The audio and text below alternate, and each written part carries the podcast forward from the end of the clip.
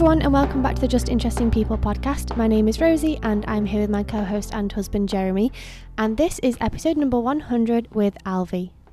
In December 2021, Alvi, our very first guest on the show, published his first book, You Can 2 Life Lessons from My Mom's Untimely Death.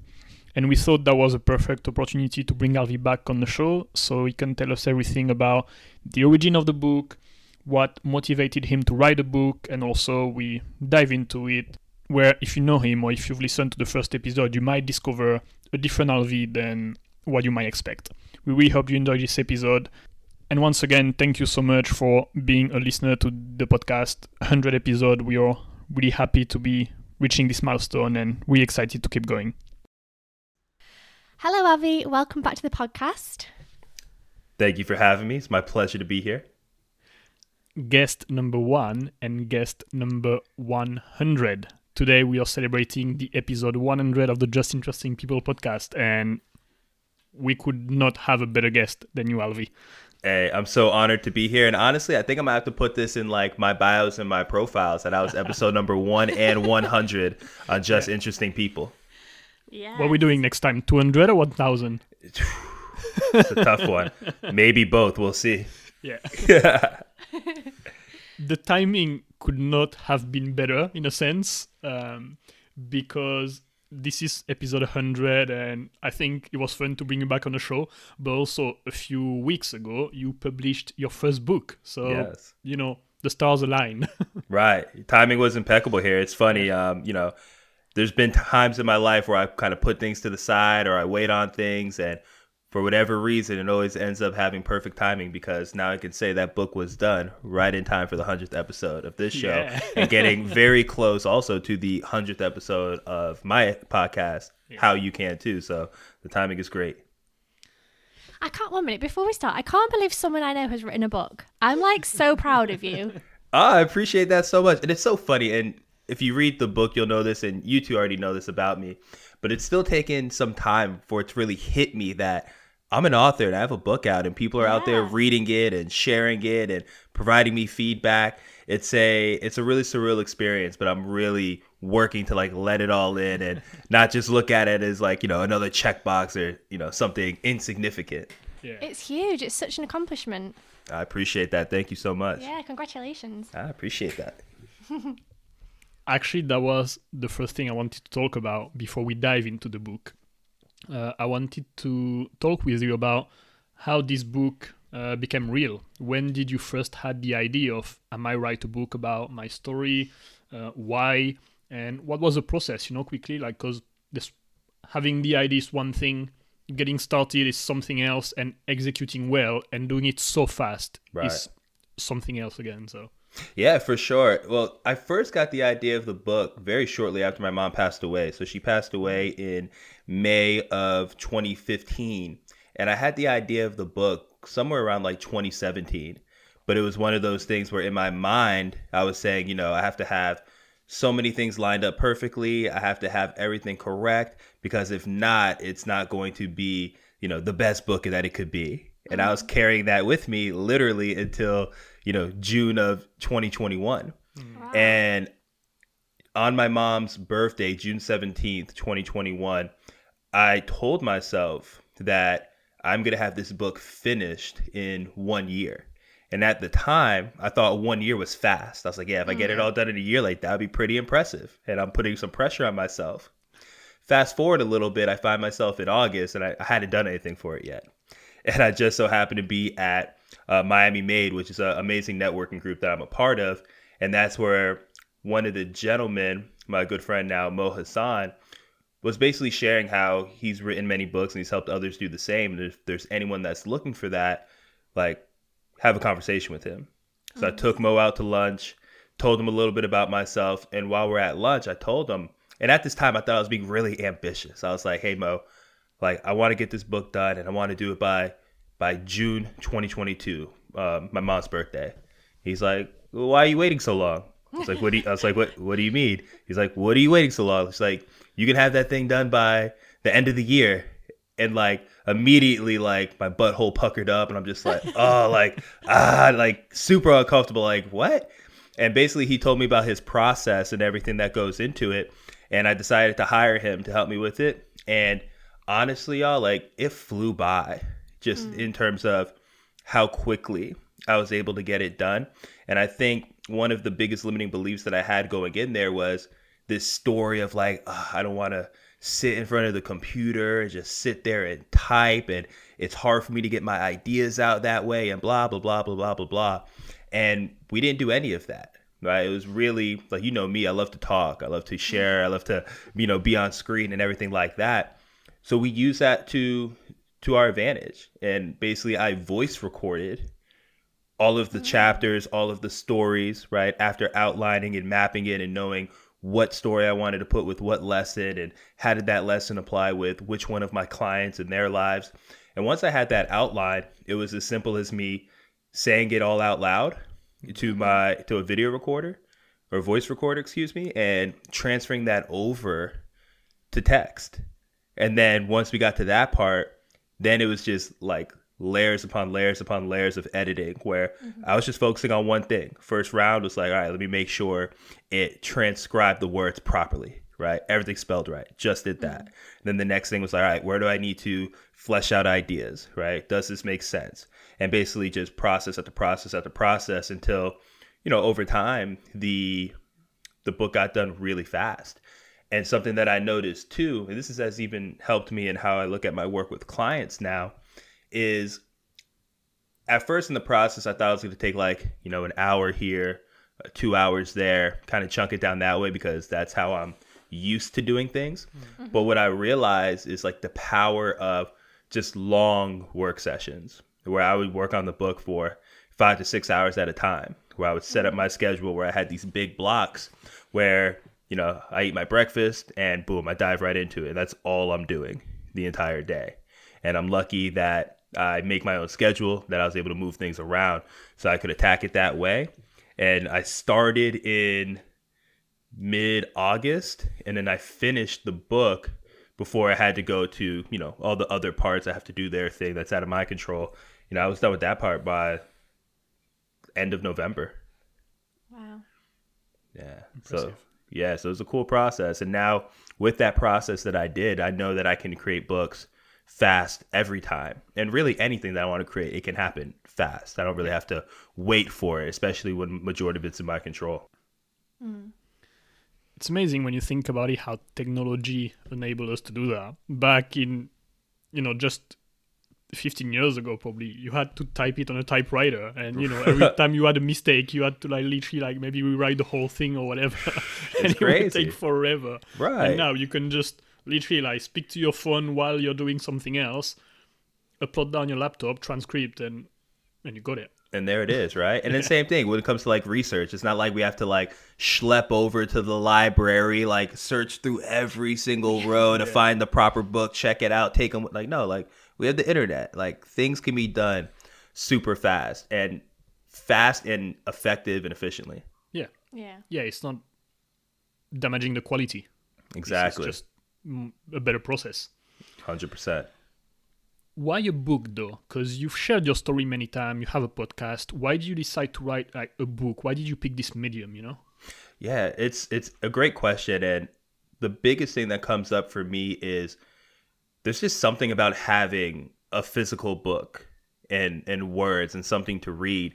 I've developed a, a strong love for reading over these last, you know, 10 years, like really after college is what I enjoyed reading. Mm-hmm. And I feel like a book is forever, right? Like I don't know how podcasts are going to kind of go on into the future. I imagine they'll still be here, but you know, we have books that are classics from 200 years ago that people still read today. And for me, I think it's powerful to be able to have, you know, the words and to be able to have the opportunity for people to open up the book and be in a intimate setting whether it's in their house it's in their hammock at the beach wherever it is and have the opportunity to open it up and experience it that way and kind of be really internalize what's going on in that story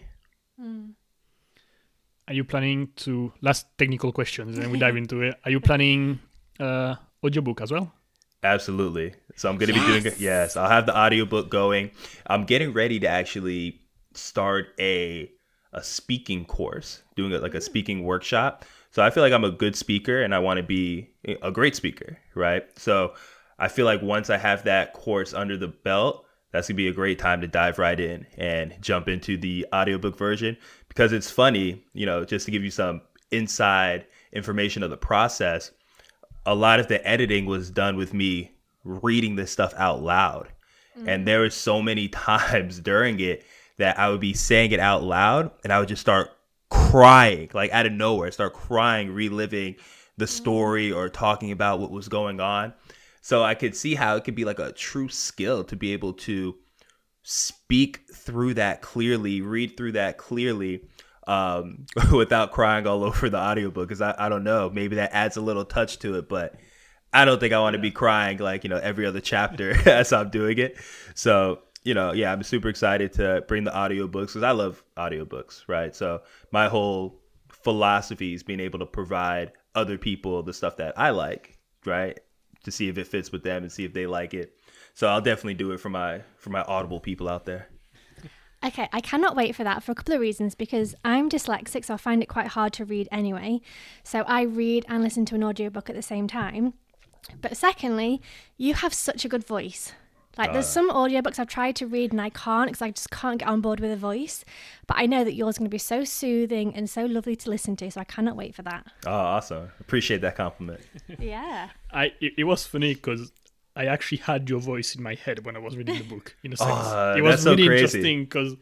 Um, so reading the book was really interesting for me because I, have I read it in like five hours, I think, and mm-hmm. um, I could hear you telling this story in my head, and I, and and the way you picked your words and everything, I know it was you, you know, because I know the way you speak, and I, I could I could see you in this book. Uh, but also the stories you were sharing I was like, who the hell is this guy? This is yeah, not the Alvida I know. That's so and it was very confusing. It's like, I, I know this person, but I don't know this person in a right, sense. Right, right. And that was very confusing. yeah, I mean, that's what I think is such a cool part of this book. And one of my biggest intentions is to really show people like where I was versus where I am now, right? And how those stories are essentially what had me grow into the person I am today. Because mm. when most people meet me, and I, I don't know if this is just a natural thing we all do, but we kind of just assume like, oh, okay, that's how this person's always been. Yeah. Right. We don't really know their story, what they've been through, what's caused them to be the person they are today. But that's who they are. They probably just subconsciously they've been that way. Mm. And for me, you know, I want people to know just how much I've grown. And as you see in the book, like my attitude was extremely explosive. Like I used to be. It's interesting. Like I used to have so much anger, but I would let it just like pour out so easily. Like I didn't have the composure. I didn't have any type of skills to really work with it. And a lot of times I didn't even know why I was angry, right? I would mm. think it was at other people, but in retrospect I realized it was all because of myself and how I was living my life. So I want people to read this book and to understand like anybody can change if they want to, right? Mm and hopefully it doesn't have to take some type of crazy tragedy for that change to come. Because in my life it was my mom's death and how she died. For other people it might be a, a cancer diagnosis or it might be you know whatever it may be. Somebody else dying or or getting fired from like their dream job anything. But it's like why wait for that tragic moment to happen to make a change? Like we can decide to change from a place of just true desire for growth and for you know achieving and for being our best self as opposed to like getting at the bottom being smacked in the face and being like okay well now i have no choice so let me go ahead and figure this out. Yeah. I think it often takes something i don't know it's true like you said like why do we have to wait for that? But it often does take that like awful thing to happen to then realize oh shit this is not what i want to be doing. And it's yeah it's a shame that i think i think a lot of people will be able to relate to that yeah, for sure. And what I think that is, or at least part of it is, you know, this idea of being comfortable, right? Or when we think about the comfort zone, like I think a lot of people, you know, when they try to just barely go outside their comfort zone and they realize this is uncomfortable, they're like, no, nah, I'll just come back to where I'm at. But I think it takes something so uncomfortable happening that it's like, you know what, what I've been doing is actually so uncomfortable and I can't continue to do this and I'm tired of mm. that. So now I'm going to make a change. So that's Yeah. why I think it can be difficult to just easily flip the switch versus like some crazy event having to happen first. Mm, yeah. That was actually my question number seven. Just change everything. Boom. So for the first time ever, Jeremy's got questions written down. he's got notes. He knows what he's doing. So yeah. No, yeah, that was actually something I wanted to talk about. It's in the chapter 12, Life mm-hmm. is Now. You, Yeah. You touch on that.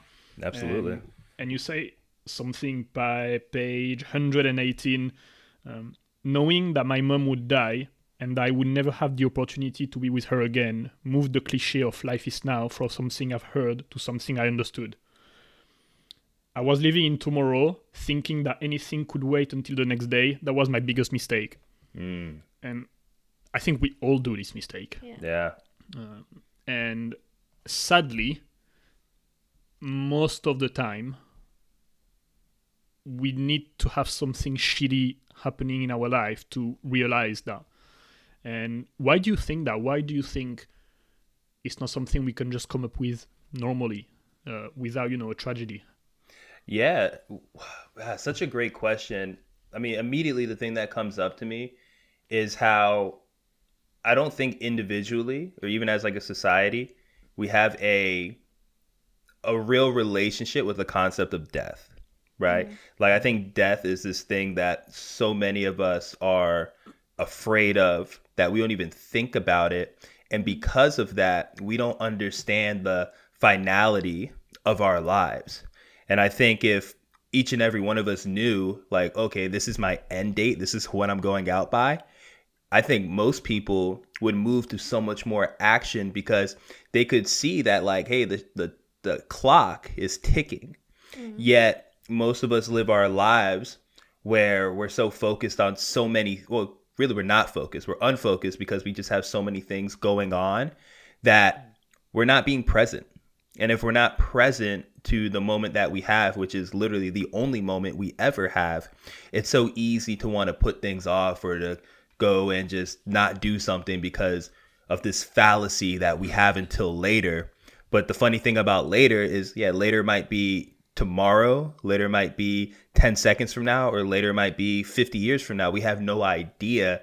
Hmm. But the whole thing is like, we can't wait. And I think once we have this understanding of, you know, the finality that all of our lives have, at least in this physical space, this physical universe, I think that could move us forward better.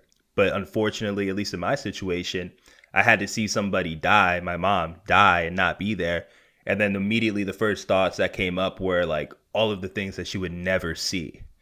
Right, in terms of me getting married, me me growing up, uh, me having kids, her seeing her grandchildren, like that stuff hurt me so much, and I realized that even on a smaller level, like just being able to give her a hug, be able to talk to her, be able to be there for her, be able to continue arguing whatever we were doing, you know, those opportunities weren't going to be there anymore.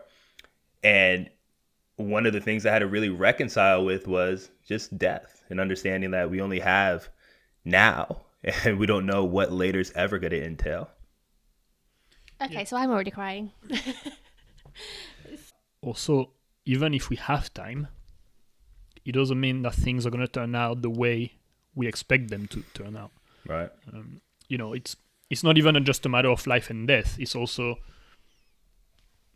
simple example covid you know Yeah. plenty of people were planning to come see us when we were in miami and they never did because of covid Right. like you don't you don't know you don't know what's going to happen even if you have all the time in the world you have no idea what your health is going to be like what the financial situation is going to be like what the world is going to be like whatever um, and yeah, you might be missing out on opportunities just because you postpone them to tomorrow or to next week. Uh, Yeah. When you had the chance to do it right now, might as well do it because I think we've learned that as a global society, Mhm.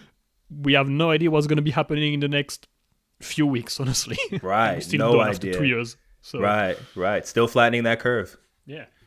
so, you know, on a, on a global scale, it's, um, yeah, it's, it's, it's more than just life and death in a sense. It's, uh, there's a lot of factors that can screw up our plans and Yeah, that's a great point. I think the reason I got upset then and it resonated with me is that from what you were saying, you really have to take people, not take them for granted and not just think they're going to be there forever.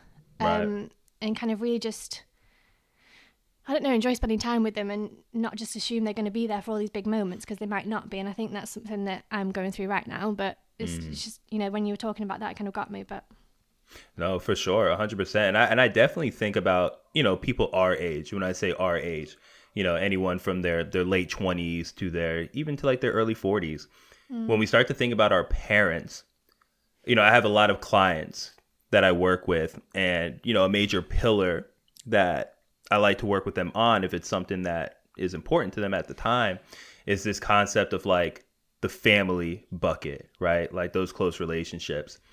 And I forgot who I heard say this once on a podcast, but basically brought up this, like, made it clear to me just how small the chances are that we continue to see our parents, especially if, if we live in different places. And, uh, you know, I was talking to one of my clients about this a few months ago where, you know, it's really important to him that he, he sees his parents more, right? And we're talking about how often that he sees them. And it was like, you know, maybe like twice a year. Hmm. And then when we did the math and we're like, all right, we'll say, you know, your parents say they have anywhere from just roughly, let's just say, even if it's 20 years, so they get 20 more years, that's 40 more times that you're going to see them in your life. What if something crazy happens, God forbid, and, you know, they only have 10 years? Well, now that's 20 opportunities. And when I heard this person on the podcast say that some years back, I was like, man, that's incredible because I never really thought about that. Hmm. Like, if we're not seeing somebody consistently, and we're only seeing them once a year and then they only have so many years left it's like a handful of opportunities to be able to have that time with them to go back to your your story and more like your origin story. Um, for everyone reading the book, I think something that stood out for me was you grew up in let's say a difficult environment. hmm Um, you didn't have you know the easiest childhood. Um, you grew up without your dad, like you knew your dad, but he wasn't really there for you. right Your your granddad was more like your your father figure. yep for sure Uh, your mom raised you basically, hmm and well, and also you know you were a middle low class. Uh, yeah say poor, like poorer, you know, right class on on on spectrum and everything. yeah Um, your mom had, you know, health difficulties and everything. So the whole your environment was not you know set for success. right And when I was reading your story, I was like, if, the, if, this was a movie, honestly, this is the perfect setup for the guy when he's 14 uh, to end up selling drugs and having shit happening in his life, you know? I could Right. really see like everything happening like that, like you see many times in TV show and movie and everything. Um, luckily, you had you were a very good student, yeah. So that helped probably on the way. And you're a good at- athlete but um, do you think when you look back at it things could have taken another turn for you? Oh, I definitely think they could have. I mean, it, it's interesting because when I look at the place that I grew up, so it's called Bonaventure, but it's part of a, a city called Weston. And for anyone that looks up Weston, Weston is actually one of the most affluent cities in the United States. But it was interesting because Bonaventure ended up becoming a part of Weston and kind of like, you know, urban development and all that good stuff. But it's funny, like my upbringing was very almost middle class, but it was, and I didn't talk about this in the book, but the reason why it was closer to middle class because my mom would go into insane amounts of debt in order to have us be able to have, you know, the things that we wanted, the things that we needed, and also to kind of be similar to our peers in a way. But that's something I didn't know about till I was an adult and I understood finances and things like that. And it's interesting because I look at some of the kids that I grew up with, and I think no matter where someone grows up, and I forgot what this concept is actually called, but we learned it in sociology. But it's basically this idea that you're always going to have pockets of all different types of people, just like you would see in greater society, right? So, like when I was growing up, like, yeah, I had, you know, friends and people around me who would sell drugs, who were getting into a lot of fights, who would do this, do that. And it's like, yeah, like they didn't really have much to worry about in in Weston per se, as if that was like Liberty City or something in that case. But I've seen so many people throw their life away and either get caught up in getting um getting caught up in hard drugs. Like I had access to the hardest drugs growing up just because that was my mom's, you know, medicine cabinet right? Like having access to the Oxycontins and all these different things, or what, you know, kids would call when we were young, they call them bars or being barred up. Like we, we had kids in high school like that all the time. And what I think helped me really be focused on what I wanted to do was actually my, my older brother. My brother Hank, love him to death. Um, he's seven years older than me. And like I really looked up to him um, when I was young. It was one of those relationships where like I always wanted to hang out with him, but he never wanted to hang out with me because fucking I'm a I'm a kid, right? You're you're older, so I get that. But it was funny because my brother, also a great athlete, but he wasn't a great student, right? And he he got labeled um, very young by like his teachers and other people because of these aptitude tests saying that you know he needs to be in these types of classes or he's not smart enough this that the other. And that's stuff that he truly believed and even mm-hmm. carries with him today. And what i saw was you know he would be out he would be getting into trouble he would be doing certain things. And i would see how much him and my mom fought because of that. And as a result i would see those things i would say you know what? Like i don't want to do that. Like mm-hmm. i don't want to have that type of dynamic or i don't want to get into that type of trouble. And because of that i was basically like not home a lot especially during high school like during high school i was always it was football it was school stuff it was out with friends and by the time i got home time to do like a little bit of homework, you know, go on AIM, AOL, talk some shit online, and then go to sleep, right? So, yeah, I think I was very lucky in the sense that I could see stuff around me and know right away, like, either, yeah, that's for me or that's not for me. Something that might be for me the most. Um, I don't know, the, the highlight of the book. This, this two event, two moments in a book that really uh, marked me, and I'll talk about the second one after. But the first one, in order, is in, in chapter two, when you talk about going for a week in Abu Dhabi and Dubai with a bunch of friends. Uh, nothing wrong with that, apart from the fact that you went over there when your mom was in a coma at the hospital. Yeah. And knowing you as the person you're now, like to be totally honest, my thought was, how the hell did you went in a vacation when his mom was in the hospital? Yeah. Knowing Alvi, you know, the, the Alvi that I know would have never done that. I think. Right. And um, yeah, like, can you, looking back at it, can you can you share your your thought on that? Yeah, for sure. So in this part of my life, so this is literally right before um, my mom had passed away. So I am 26 years old, and honestly, up until that point, a lot of my life, anything that was wrong, I, I would just shove it down, right? I wouldn't tell people about it. Like literally, my house could have burnt down and nobody would have known because mm. I wouldn't have mentioned it. Mm. Because in, in my head, I used to think like, oh, I don't want to be a burden to somebody else. Like I don't want to let my story, my experience, what I'm going through, bring somebody else down. It was kind of like a weird twist on the whole saying of you know if you don't have anything good to say don't say it at all type mm-hmm. of deal mixed in with this masculinity of like hey you're a man like you're not allowed to complain or pride. talk about these things yeah the pride like just holding it in and honestly the vacation was a way for me to mentally and emotionally escape. It was a way for me to get away from what was going on and really just try to have my mind off of it because my mom had, and I talk about this a little bit in the book, but I didn't go into all of the different scares. But my mom had about, I would say I had about four big scares with my mom where it's like, knowing what I know now, it's like, oh, she could have died at that point. And for whatever reason, I knew that this one wasn't going to work out. Like, this was probably going to be the one that was going to get her.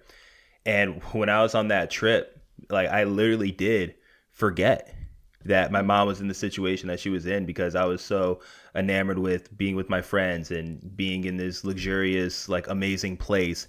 And I did a really great job of forgetting what was going on and to have the harsh reality of, you know, being on my way back and, and then having everything tumble was again just like just this huge like slap in the face wake up call of like no like this stuff is real. This stuff is going on. You can't hide from it no matter how far you go to the other side of the world. Like this is still here.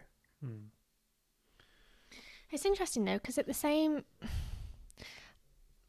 I don't know, like I'm going through things at the minute now, and I can see how you know going somewhere or doing something can take your mind off it, and it's quite a nice break to not think about it all day every day. Right So I guess my question is, do you think it's like looking back now? Do you think it was a good thing that you went away to at least have that week or however long it was of a break just to chill and be you, or do you think maybe it's better just to face things and not try and run away? I don't, I don't know. What do you Yeah. think on?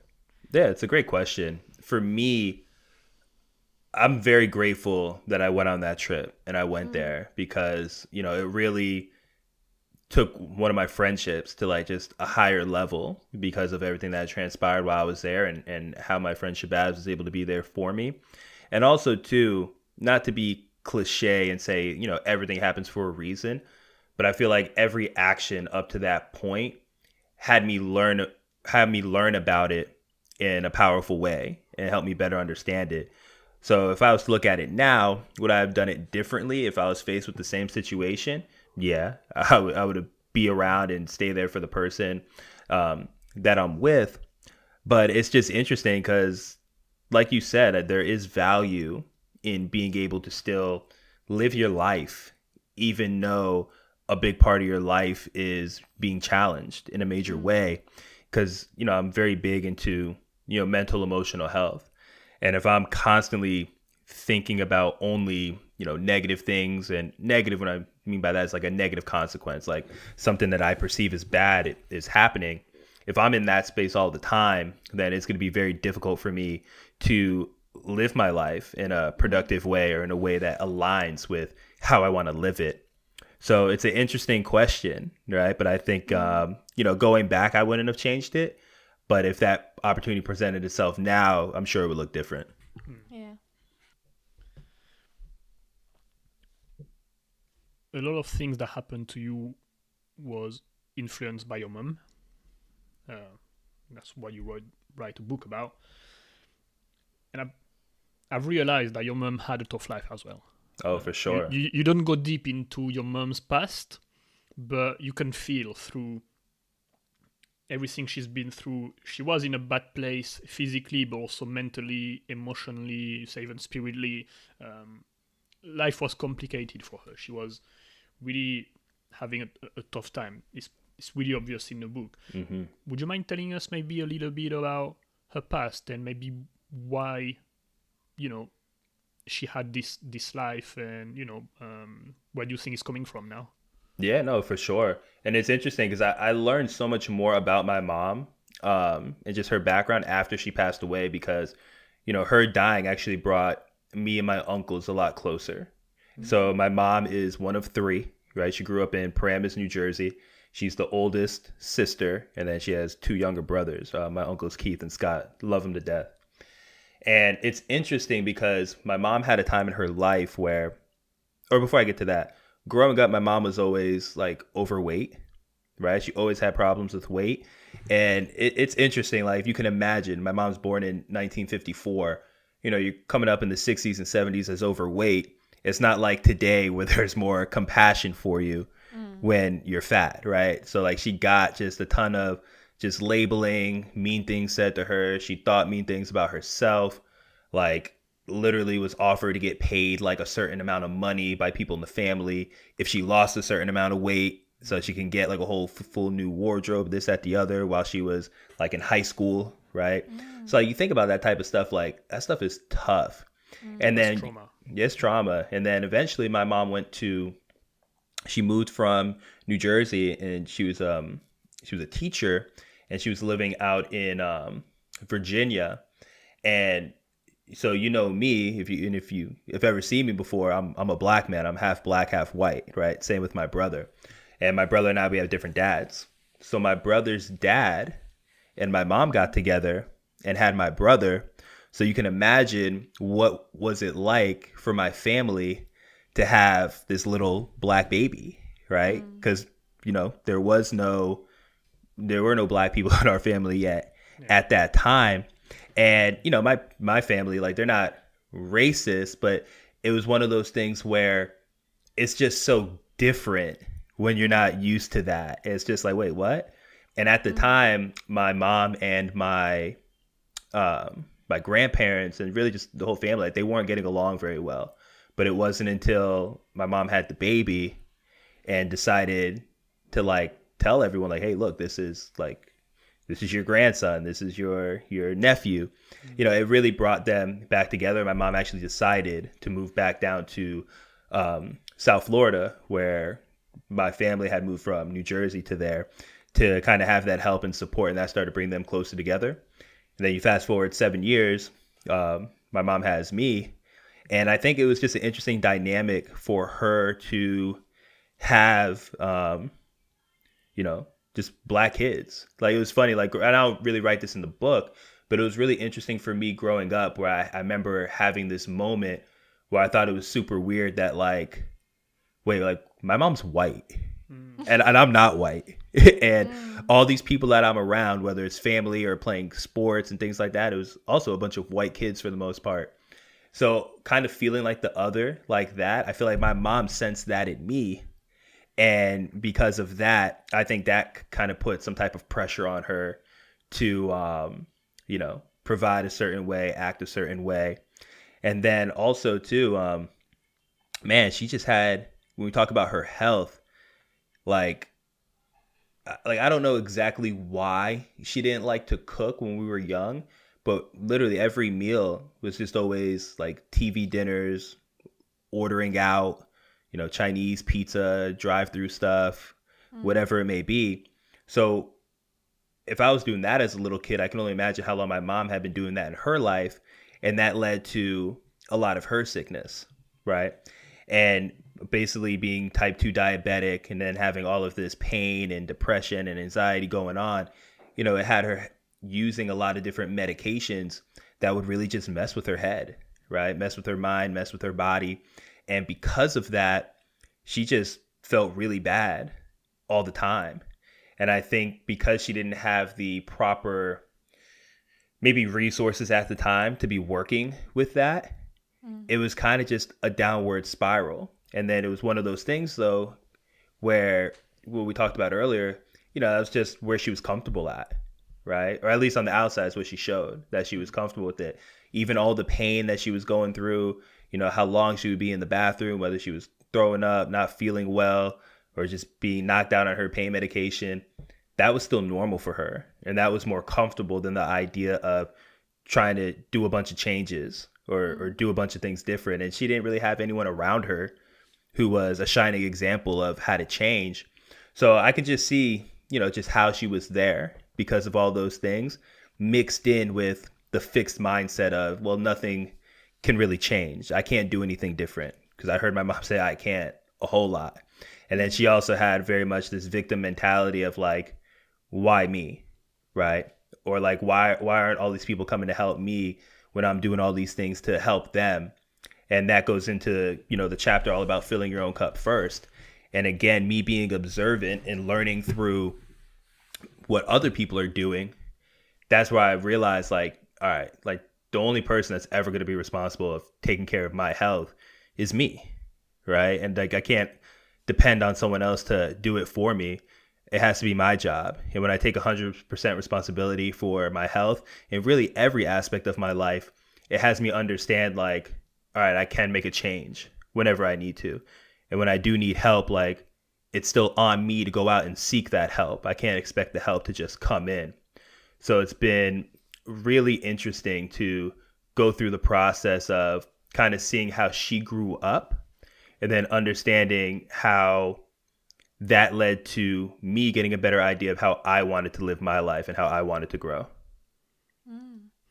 You actually talk about that also in I think the last chapter uh, after your mom death. You said I could have I could have gone down this path of being a victim and and going down this spiral, but you had maybe a bit more tools and awareness at this time to not fall into this trap and and and turn that into a power in a sense. You yeah. Yeah, for sure. And I'm very fortunate that, you know, at that time when my mom did die, you know, for the last maybe like year, year and a half before that, that's when I first started diving into personal development. And I started reading different books. I started listening to podcasts and hearing people talk about really these different subjects on like how to better oneself and how it's all about the person doing it and how there's always going to be challenges and all these things. And I'm really grateful that I was already starting to tap into that because if I wasn't into that and say that happened just two years before, mm. I, I could have been much, much different. And I probably would have ended up much different. Mm.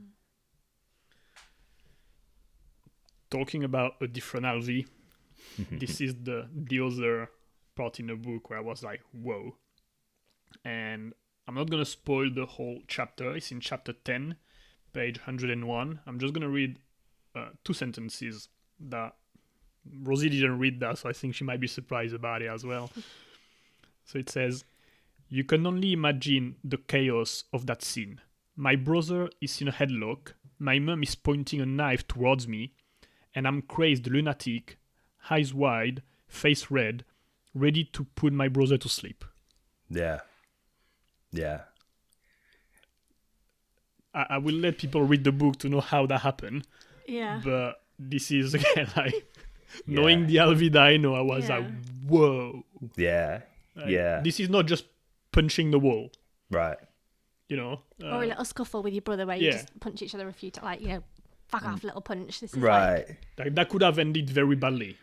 Oh, yeah. Yeah, no, that, yeah, that could have been very ugly. And it's so interesting. Like, honestly, I think that was probably like top, I'd probably say the top moment where I just literally experienced rage.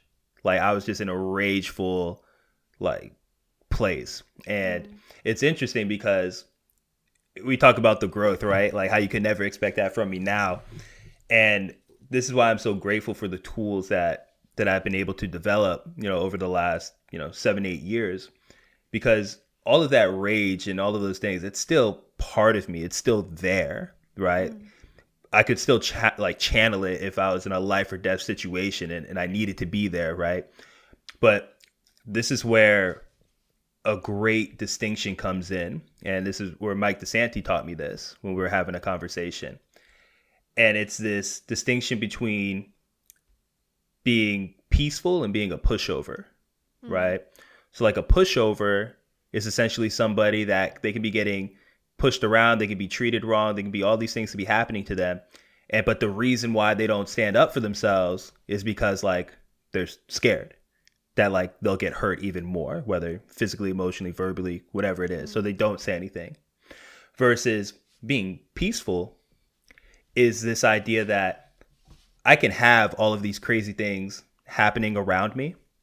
And depending on if the situation, like if it's not life or death for me now, it's literally i'm not doing anything about it in that sense like i don't care right but that's the thing it's like i'm able to take that situation and actually like diffuse it by understanding like all right look this isn't that serious. Like how do we talk through this? What needs to be done? What needs to be better communicated? What needs to be understood?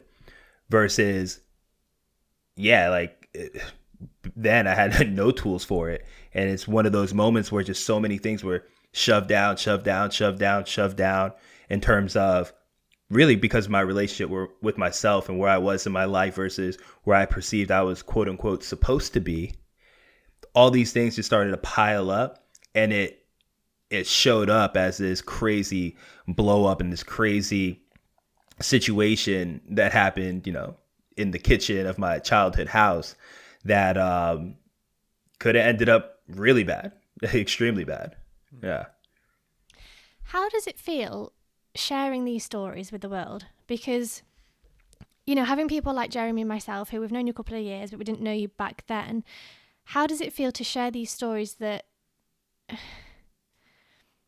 How do I word this? Like, don't put you in the best light, or, you know, you kind of show the tough side or these things that happened? Like, is it empowering? Is it scary? Is it like, how does it feel to share these stories at like the deepest, hardest moments of your life?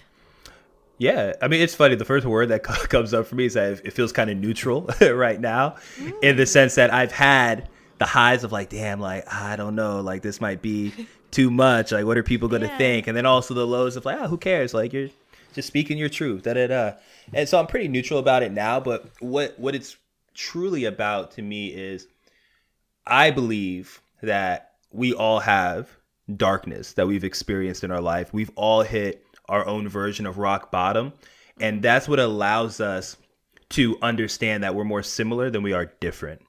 And I think we live in a world right now where so many people are just, you know, choosing their sides, picking teams and saying like, you know, the other side is bad and wrong and this and that, the other, where in reality, we show up that same way, just in our in our own version of it, right? Mm. So I feel like putting out these stories and, and really shedding a light on really all of these what would now be seen seen as like uncharacteristic you know actions or versions of me to have people understand like even someone like me who might seem to have it all together when you see me um it wasn't always that way. And it's never really always all together. There's always stuff going on in between my ears that like are just crazy, and I got I get to snap out of it and be present and all that good stuff. But you know, we all we all have that darkness, right? It's like it's the yin and the yang. It, it's the dark versus the light. It's the polarity of life, and I believe that the reason why I can be who I am today and, and enjoy myself, enjoy others, enjoy life at such a high level is because of how low I was during those times. And if I didn't have that comparison, it would be that much harder to be grateful for all the amazing things that are happening in my life. Yeah. To bring a little bit of uh, hope and joy in this conversation, talking about pretty dark shit in the beginning. Right, right. Um, like you said, people can change. You're the living proof of that. And it's really interesting when, uh, again, I'm reading the book in chapter three, you talk about going back home after being in Georgetown for four years. Mm-hmm. So you went to university over there. You play D1 football. Um, you're a great athlete and a great student. You graduated and you moved back to Florida, moved back with your mom because mm-hmm. uh, at this time financially you could not afford to live by yourself. So you're right. 22 at this time, mm-hmm. and even if you were a great athlete. You actually ended up having an IT recruiter corporate job. Right, right. I could not picture you doing. right. um, and yeah, so you know, like that that was nearly ten years ago. Mm-hmm. So it was a long journey from graduating college to becoming the author, personal trainer, coach, holistic lifestyle coach that you are now, you know, and everything right. else you're doing, businessman, entrepreneur, everything. And you know, when you look at your childhood and everything, it wasn't obvious that you would have reached this level of success, whatever success mean to you. But I mm-hmm. think, for my standard, you're a successful man at the moment. Thank you. And can you tell us a little bit about the process from you know going back home, getting this job that you, I'm sure, hated. Yeah. to eventually getting into fitness.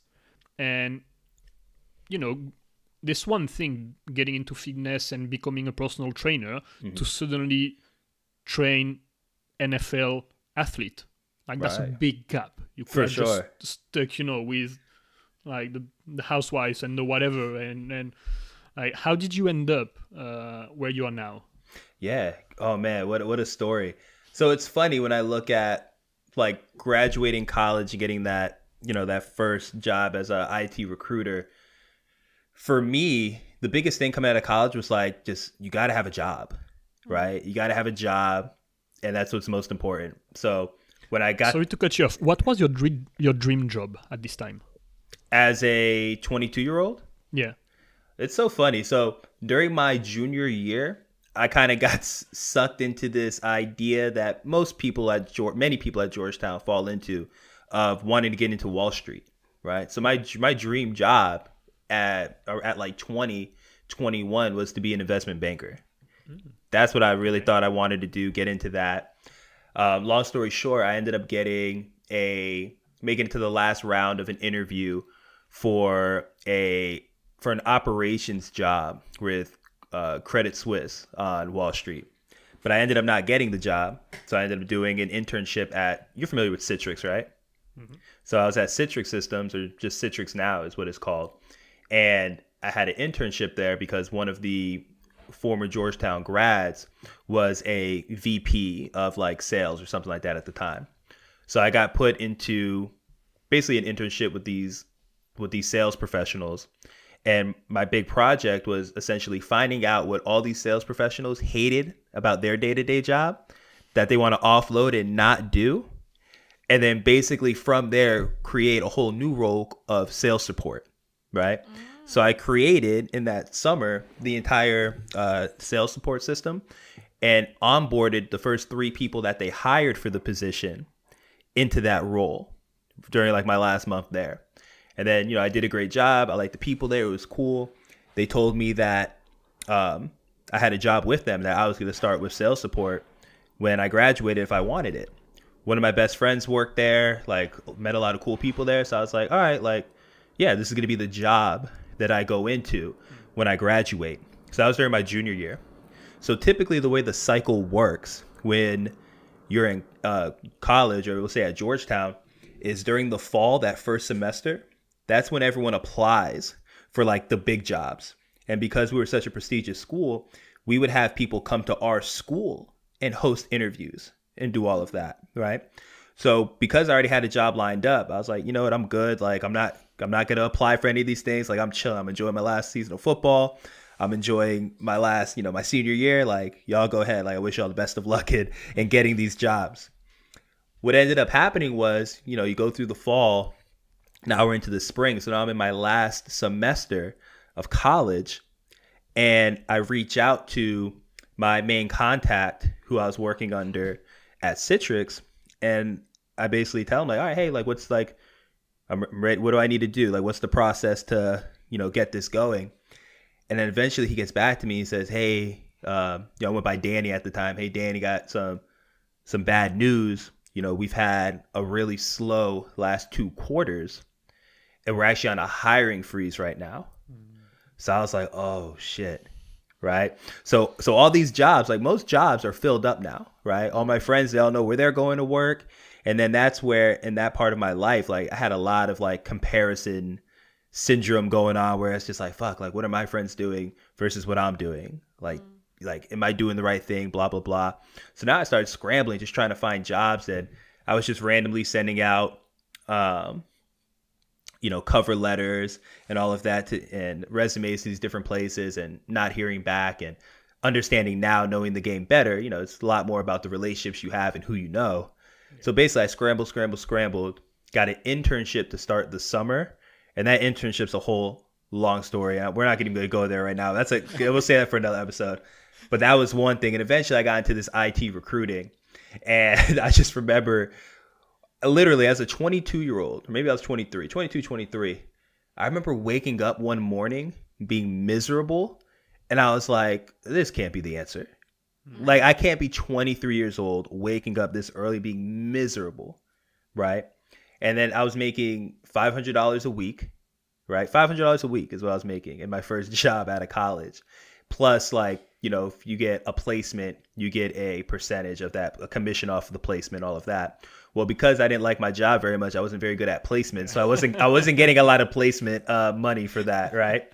So I got to the point eventually, actually, where it's like I didn't have the courage to just leave on my own. Mm. So I just wasn't working that hard. And eventually I got fired from the job, right? I got let go. And that was like, oh, fuck. Like, I didn't, like, I was ready to leave, but I didn't want to leave like that, right? and so basically now I have no job, um, living at home.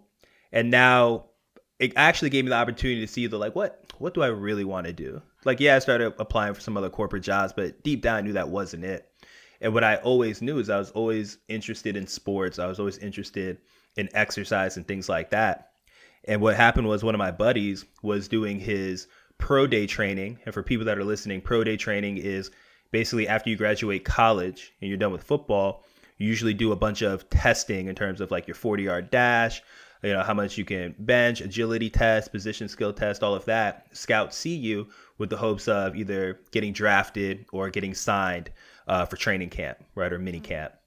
So my buddy was in that process and he's like, yo, this place that we're at that he's training called the Chamber, owned by Chris Chambers, they're looking for interns. So like I know you said you're into that type of stuff. Like maybe you should come in and intern. I was like, all right. So went in, um, got the internship, and come to find out after working in that industry for a long time, they'll take free labor whenever they can get it. So so everyone is accepted for the most part into this uh, this internship. So I was interning there, and then at the same time, I was like, hey, like I really want to start learning about like nutrition and supplementation. So based off what I knew as a 23 year old, I was like, all right, let me get a job at GNC, right? And then come to find out while I'm at GNC, like, you know, 85% of the stuff is crap. And then they're just worried as a company, they're just worried about you selling the things that have the highest margins. So it was really about helping people like I thought it was. But anyways, I needed to make some money, so I was working at GNC and then I had like friends that I started training literally at the park for $10 a session.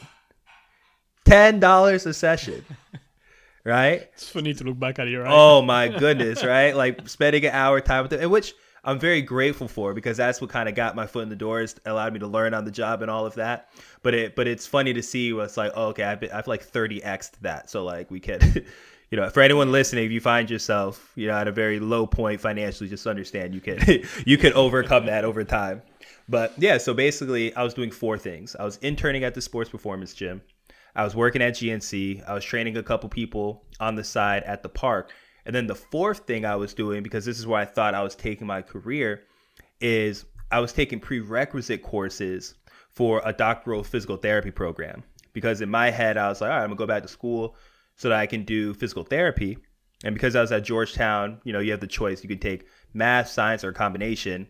I, I, hated science back then. So all I did was like the math classes. So I had to go back and take these science classes to learn about the body so I can eventually um, transfer into one of these programs. But honestly, while I was at the sports performance gym called the Chamber as an intern, I just had such a love of watching people better themselves right? To kind of be in this grind of like moving their body, like trying to improve. I was working with a lot of youth athletes too, and just seeing these young people develop and get better. And naturally, I always had an eye for it, meaning I could see somebody move and I would know right away if they were doing it correct or not. Mm-hmm. But I didn't know the scientific terms of like why they were doing something wrong, what the imbalance was, whatever. And that's what I learned on the job. And basically, what happened over time is, you know, one coach left and they hired me to take that coach's spot. And then just, you know, me, I'm a big people person. So, like, I was building such great rapport with the people that I was working with that at one point I had to leave that company because of a disagreement of how I was supposed to be promoted, but I wasn't. And then just the different back and forth of he said, she said, all of that. So I was basically like, all right, F this, I'm out. I'm gonna go do my own thing. And that's when I first actually got into like true entrepreneurship, where I was getting my own clients, training them, doing all of that.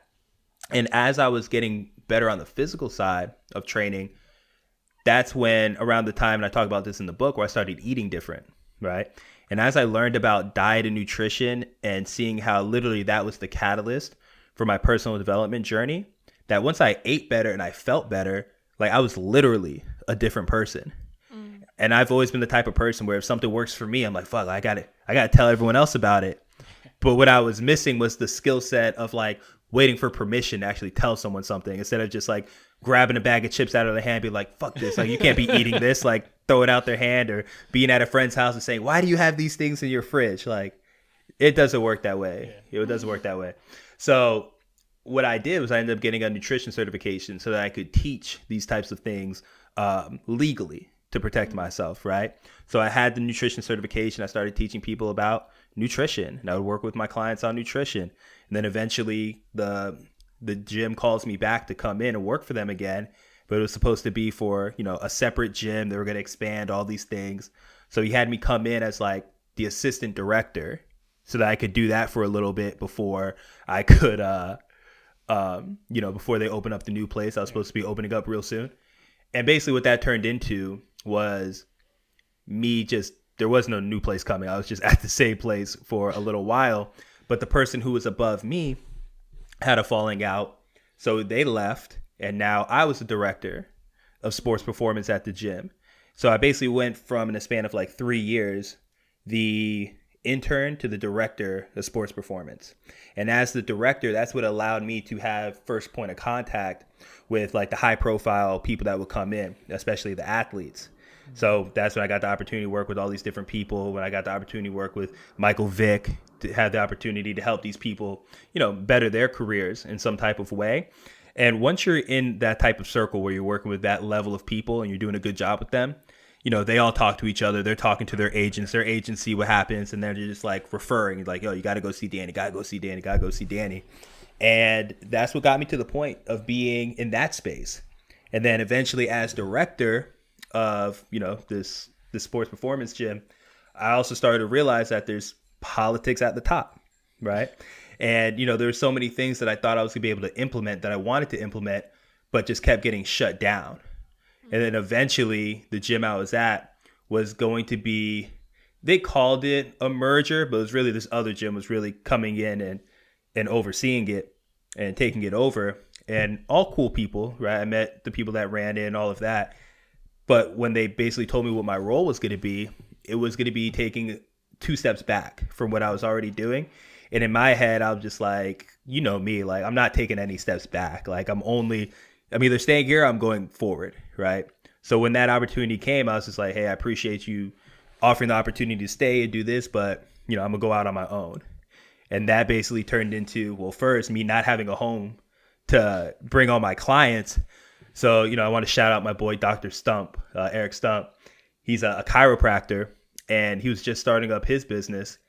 And he basically offered me the opportunity to rent out a room in his chiropractic office so this room was probably like maybe 120 square feet. It's like 10 by 12 or something like that. Mm. And put a squat rack in there, had the dumbbells in there, the med balls, the, all the things that I needed. And I would train up to like three people in that little ass spot. yeah, until until I found um, another place, which was essentially the director that left the chamber, started his own place that was built for basically independent contractors to be able to rent out the space. So I went, did that, and from there, that's where like You Can Too was full throttle, full go in terms of me doing my own thing. Um, and then being able to add in all the things that I wanted to with my clients from a nutrition standpoint, from a movement standpoint, from a mindset standpoint.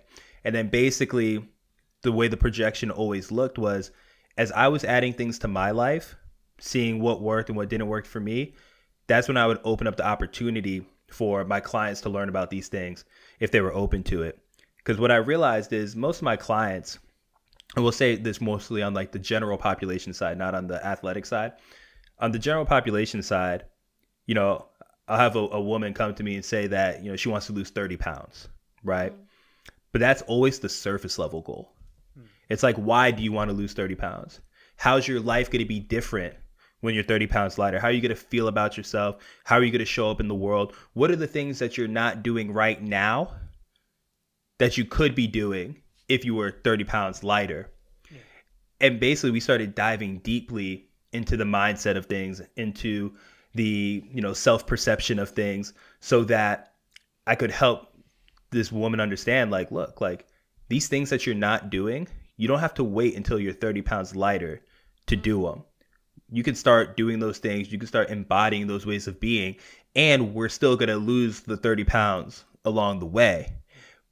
And then, as a personal trainer, anyone listening that works with people in that space, you already know you're kind of sitting there as like a, therapist or a psychologist. Like my clients, they'll just let everything out and they'll talk about mm-hmm. things with me that they wouldn't talk with other people about ever, right? It gives them like their opportunity to vent. And within that, I started to realize like, hey, there's so much more that I could be helping people with.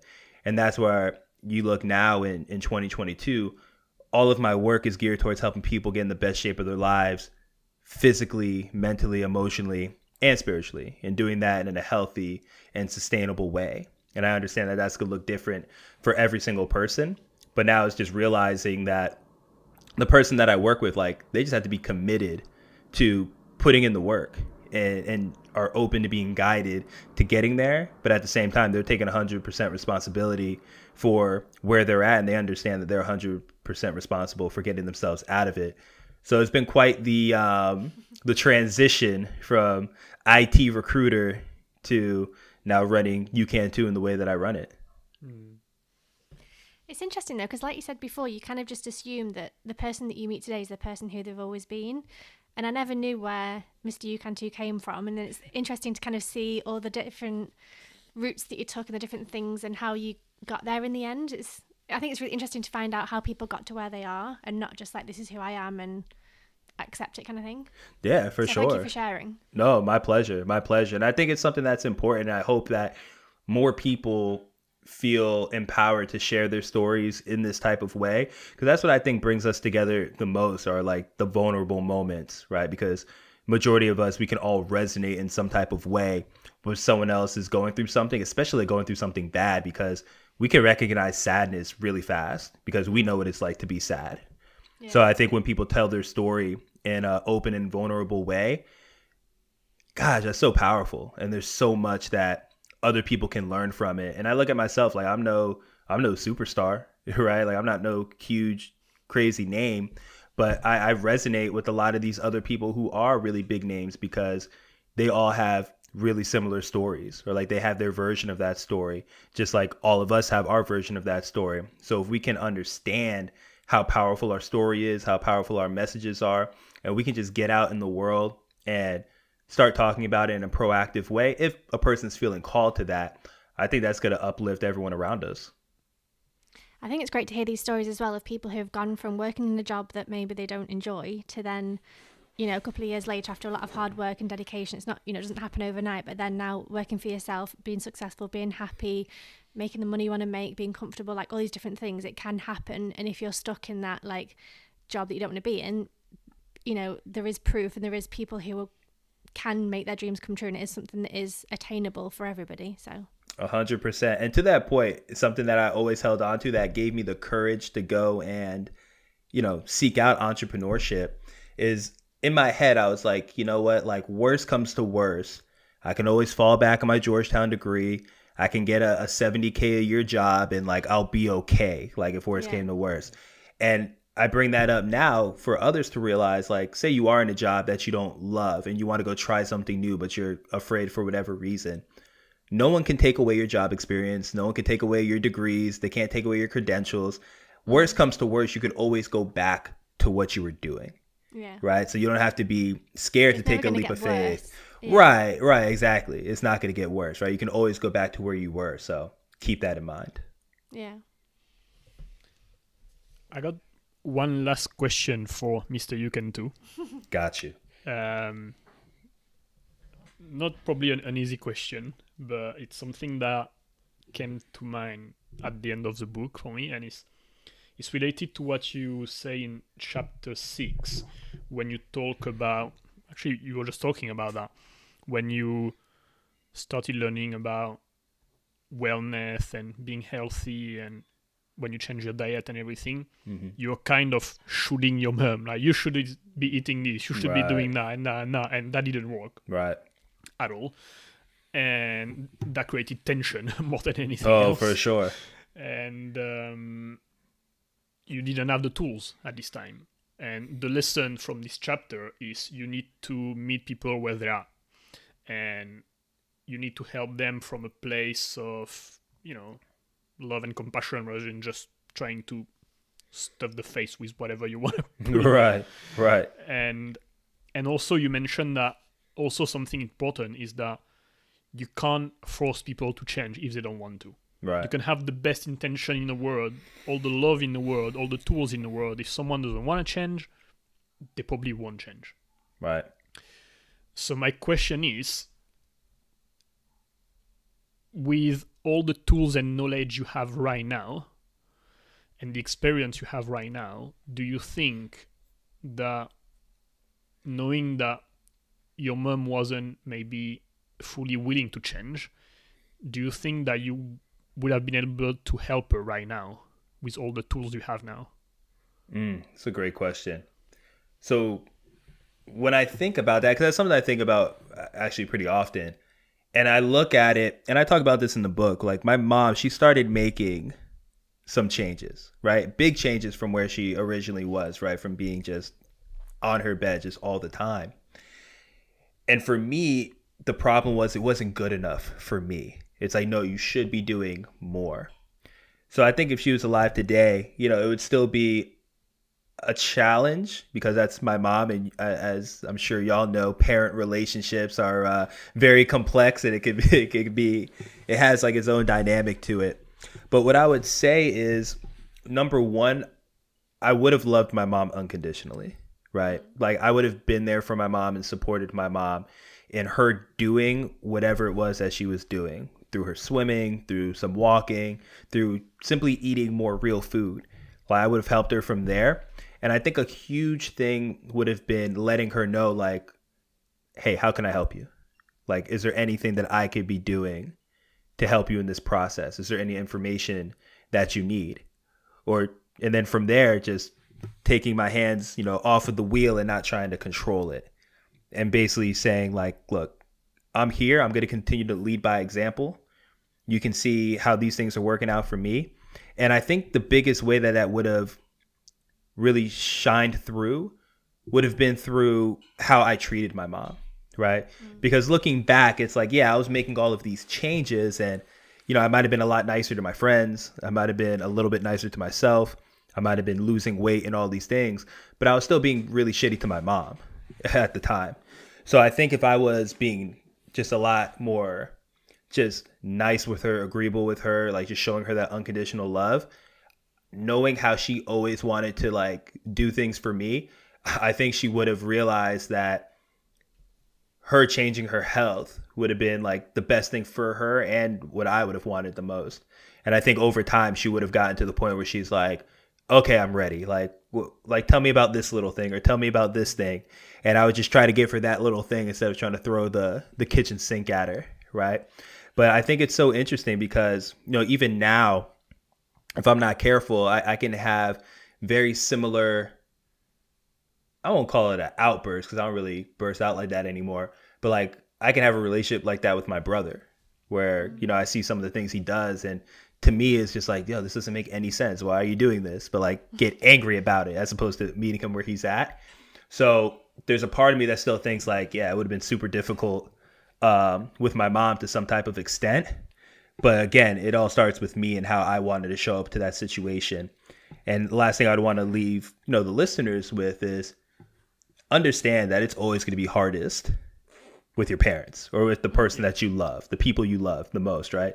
So when I look back at my situation with my mom, it's like I loved her so much and I wanted her to change so much that I, I couldn't keep my cool in helping her change. Like if I saw her doing something that was clearly self-sabotaging and hurting herself, like I would just be livid. I'd be so angry and upset. But if that was one of my clients or even just, you know, uh, an associate or something like that, I wouldn't have been nearly as emotionally charged as I am. So, you know, realize that that emotional charge um, gets to be worked with. And that's where like the the inner work and the personal skills and the meditation and the reading and the walks and all the things we do to fill our own cup is so important because when that emotional charge is low, we can come from more of a really like a neutral place. I think that's when communication is most effective. And then from there, being able to understand like all I can do is is speak my part, right? And offer the help. If it's re- involving somebody else, I'll never be able to control that person but it was the idea that I could control my mom and make her change that was one of my biggest like downfalls because every time she didn't do something that I wanted her to do, I took it personally and I got angry about it. And then now I would flip that on her instead of realizing like, hey, that's that's she's her own person mm. and she's going to do what she thinks is best for her. And if I try to change that and I'm not happy with it, the only person I'm hurting is myself right? I'm losing my energy, I'm giving my power away. And I see that a lot with a lot of people. And I'm able to recognize it because it was so alive in me for so long. Something that struck me there was when you said about asking, How can I help you? Like, what can I do to help you? And I think that's something that oftentimes when you try and help people, you do things without asking if that's what they want you to do. Right. And I think that's something that's quite an important message. It's not just to impose yourself on people, or you know, it doesn't have to be about health and wellness. It can be about if somebody's going through heartbreak or losing someone or like lost their job or whatever it is. It could be okay. How can I support you? What can I do to help you? Rather than just like doing things and hoping for the best, and Right. that maybe aren't necessarily helping or not necessarily what they would want you to do to help. I think that's quite. I don't know. It kind of stuck with me that when you said that. Mm. Yeah, I think it's really important to to ask for permission in those Yeah. types of sense, right? Because you know people are, are everyone's different, right? And I've realized like kind of if you ever read like the five love languages, right? It's like what's my love language and how I like to show love might not be how someone wants to receive it, mm. right? So instead, I, I gotta find out like, hey, like how do you want to receive this type of love or this type of help? And if it's something that I'm willing to do, then perfect, I'll do it that way. But if they don't want help, like I'm helping them by just keeping my distance and doing what they ask, as long as they're not directly hurting themselves or someone else. Mm. Yeah, and I think something important that you said also is it's very hard, way harder to help and, in your case, coach people that are close to you. Oh, right. And I don't know. I feel that if if I had these skills, and even if I could do it, I think I would rather just pay someone else to coach this person rather Oh, than for doing it sure. myself. Uh, I think it would be much easier. A hundred percent. Because you can't be as you know Neutral. yeah neutral and objective as you would be when if you was just a random person Uh, Oh, you, yeah. you just can't you, you, even the best coach i think could not coach his mother Oh, for sure, for sure. And everything that I've seen, like pretty much most of these places recommend like you don't work with family or friends or, or close ones in, in that type of sense. And yeah, I agree. I feel like the biggest thing I could have done was, you know, referred someone of these amazing Yeah. people that I know now to her. Would have been amazing. alvi thank you so much everyone if you want to get the book it's available on amazon.com.uk fr anywhere uh, Yep. available worldwide i think you can do life lessons from my mom's untimely death by alvi thompson jr Hey, I appreciate that. Appreciate the time. It's, I always love spending time with y'all, whether it's on the podcast or just over Zoom, hanging out, catching up on life. Uh, love what y'all have been doing. And for those of you listening, you know, I don't know if my pod, I probably would not have a podcast right now if it wasn't for Jeremy because he, he gave me a nice swift kick in the ass to hurry up and get started right around the same time he was getting started. And, you know, I use the same platform as him. And anytime I have a question or a concern, I'm like, Jeremy, help. So, Jeremy, my brother, I appreciate all the ways that you helped me. Rosie, I'm so happy that we're such close friends and we've been able to grow together. And no matter where we are on this world, we're still always connected. Yeah. Rosie, I just realized that when we had you as a guest, episode one, we didn't have this little tradition of Oh. asking the last question that we ask every guest. Ooh. So, you would have been. Okay, so the question is if you could have a conversation with anybody, dead or alive, famous or not famous, who you think would be super interesting, who you would love to talk to, who would you choose and why? Oh man, it's such a it's so funny. The first thing that popped in my head is my mom, but yeah. but out, outside of that, I would love to have a deep conversation with uh, Michael Bernard Beckwith. He's alive. I don't know if you ever seen him or read any of his stuff, but he's a um, I guess you can call him like a spiritual teacher. Uh, he runs Agape. Uh, but the way he talks about spirituality and just his way of being and how he shows up for things, like he's an incredible man. He's literally the person that I got dynamic blessings from. Like I heard him say dynamic blessings, and I was just like, oh my god, like that's powerful. I like that. I'm gonna start saying that. So uh, yeah, I would pick him, Michael Bernard Beckwith. Y'all should check him out. Great dude. Interesting. Never heard of him, but yeah, I'll check it out. I, after reading the book, I thought you would have picked your pop as well. Oh man, that's a yeah, that's a close third one. Yeah, it would be great. It's funny too because like I said um, in, earlier in the conversation, you know, I learned so much more about my mom through um, just the conversations with my uncles, I learned a lot more about my grandfather too, and just to see just the character that he is, and you know, it, it's just crazy just to see how much him and I have in common, um, and just how much love everyone in our family has for him is um, is unbelievable. So yeah, it would be absolutely incredible to have a really powerful conversation with him now. And to be honest with you, I had have a conversation with him not too long ago in a uh, a plant medicine ceremony where he was with me and we had a nice long talk. So yeah, he, he's definitely in there. Might have to put together a little round table. Yeah. Well, thank you so much, Alvi, for taking the time to talk to us. Thank you for the book. I can't wait to read it. Um, Jeremy's been raving about it. I think I'm sure it's going to be incredible. Uh, I appreciate that. Um, thank you so much, everybody. Go and buy the book. Go and listen to the podcast. Go and follow him on social media. We'll leave everything linked in the show notes. You can go ahead and do that. Go and say hello if you've listened to this episode as well. And we'll be back next Wednesday with a brand new episode. 101. 101. Stay Yeah. tuned. Bye. Bye. Ciao, ciao.